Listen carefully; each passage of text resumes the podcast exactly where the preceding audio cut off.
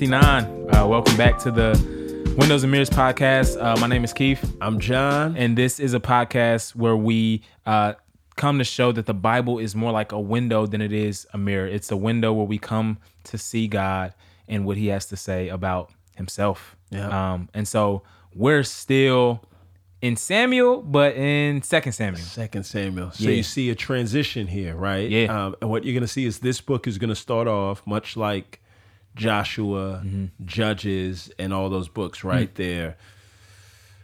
First Samuel was largely about a leader, right? Right. Um, Saul, a bad one at that. Yeah. But then it goes on, and the book starts off, and it says this: um, after the death of Saul. Thus Yeah. far, after the death has been used of Mm. good leaders, right? After the death of Moses, after the death of Joshua, and it reminds us that God's work outlives God's workers. But Yeah. now we see after the death of Saul, and part of that is good news because Mm.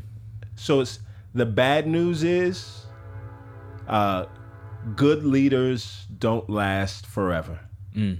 Yeah. good news is bad, leaders, don't last forever. Amen. Yeah. So the bad leader left. Yeah. Yeah, absolutely, man. And we talked about it a little bit before, just like the the my th- my te- my uh, tagline for this section was just "You left a mess."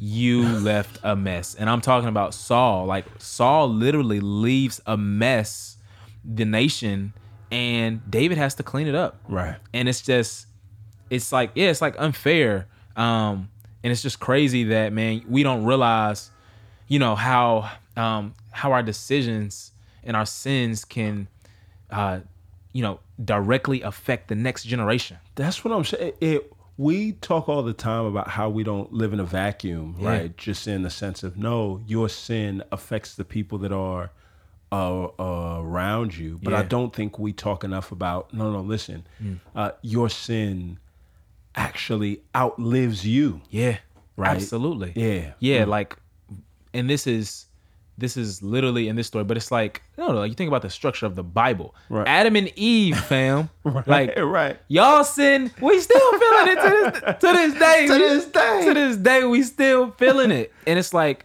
we have to remember those things now. Like we gotta think about that now. That's God knows that, right? Right, right, That's right. part of the reason he tells us to be faithful now because we don't we have no idea who to touch. Right. Right? Yeah. And so even at the beginning of this here, man, like David is weeping. He's in tears. Look at the compassion.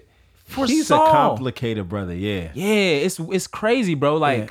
the Bible is so um complex and it's so like nuanced, nuanced and real. Like you see the dynamic character that David is, where he literally weeps and avenges Saul. And Saul was trying to kill him. Right. So you you you think about what Jesus says, love your enemies.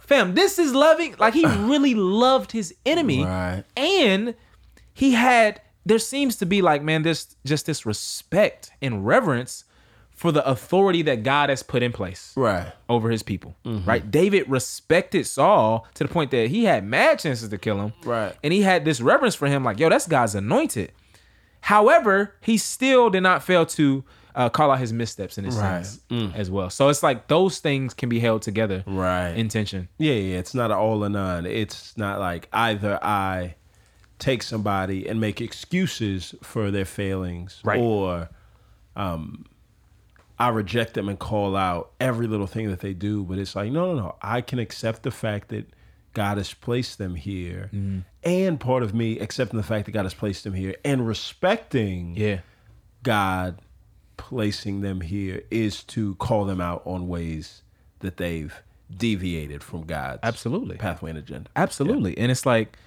yeah, bro. And yeah, that happens. Uh David avenges Saul. He's like, this Amalekite gotta go. You know, and he's also broken over his friend Jonathan. Right. Right. And it's like the nation of Israel is broken too um over this. And he's like, yo, y'all need to remember this song and sing it as well, because this is not just um, a casual death, right? This is a national outcry. Uh, a leader has gone. People have gone from us and you see in chapter two where it's like like i said before like saul leaves a mess and the saul the saul-eyed spirit is still in his crib it's still in his house his kids his his kids are literally taking on what he was doing and literally trying to fight against the house of David Right. over over the kingship. So you Yeah. have the people of God against each other. Right. We think today the people of God are just now getting man, this stuff been going on for Yeah. centuries, right? Where the people of God are divided Yeah. over stuff to the point where they are really to be willing to be violent with one another. Right. Mm. Yeah. Yep. Yo, and it's yo. crazy. Yeah. Go ahead. What I love about this and what I love about David showing himself that he's a true king is you see this like this like rhythm or habit that's built up. Yeah. So the very first thing that he does after it talks about the death of Saul, chapter two starts off, and it said David inquired of the Lord. like, yeah. yeah, it's it's not something that he consciously thinks about. It mm. is a reflex. It is so ingrained in him that when problems hit, Yeah. like that comes out. And I think, man, that's just a model for us, especially as we think of God and who God is, being reminded that God doesn't grow weary with giving David the direction of what he should do. Yeah. But even as there is this whole mess that David didn't start that he has to clean up, mm-hmm. God is going to be gracious to instruct him and tell him and guide him through how it is that he should clean up that mess. And at the end of the day, that's going to earn him credibility with the very people that he's going to lead. Right. Absolutely. Yeah. And then yeah, we even see in chapter three, it's like layers to this, my G. So it's like the house of Saul is versus the house of David, and then it's like the house of Saul turns against the house of Saul. Right. so you have Abner, uh, Abner and uh, Ishbosheth, who basically turn against each other. Right. And it's like now Saul's people, it's just so much chaos. Yeah. And it's like, yeah, folks are dying, right? Like, and folks get killed, and then yeah, Abner dies, and the Ishbosheth, uh, Ishbosheth dies, and it's just like, yeah, again, like we just don't have the foresight, right? Like to see what will happen of our bad decisions, and and I said this before, like man, we could just learn something about transitioning well in general. Uh, that's good. David has to clean up the mess, right? But what we have to realize is that we have to we make it hard for who comes behind us when we don't steward well what is right in front of us. ah. Right? Saul had was had all his power, all his influence, had the kingdom, Yeah. and he didn't steward it well. Right. Right? Right in front of him. But who came behind him had it hard because Right. he didn't, you know, steward what was right Right. in front of him. So it's so it's like, man, like I think that's just the crazy part about it. And like you said here, uh, yeah, David is just showing himself faithful, but way, by the way he inquires of the Lord, by the way he takes up for um, those who were uh, killed, and it's just crazy, bro. That yeah, God is showing that this is the king that He wanted. Yeah, Yep. all along, bro. Yep.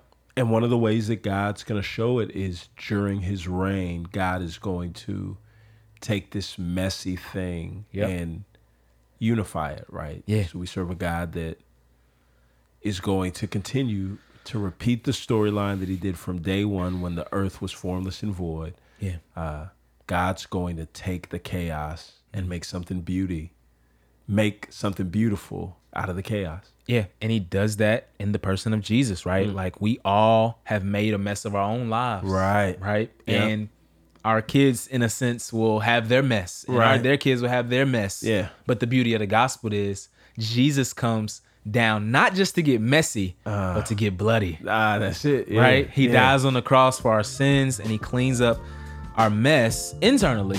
Mm. And he promises to one day clean up all of the mess that is in this world forever. Amen. And that's the beauty of the gospel.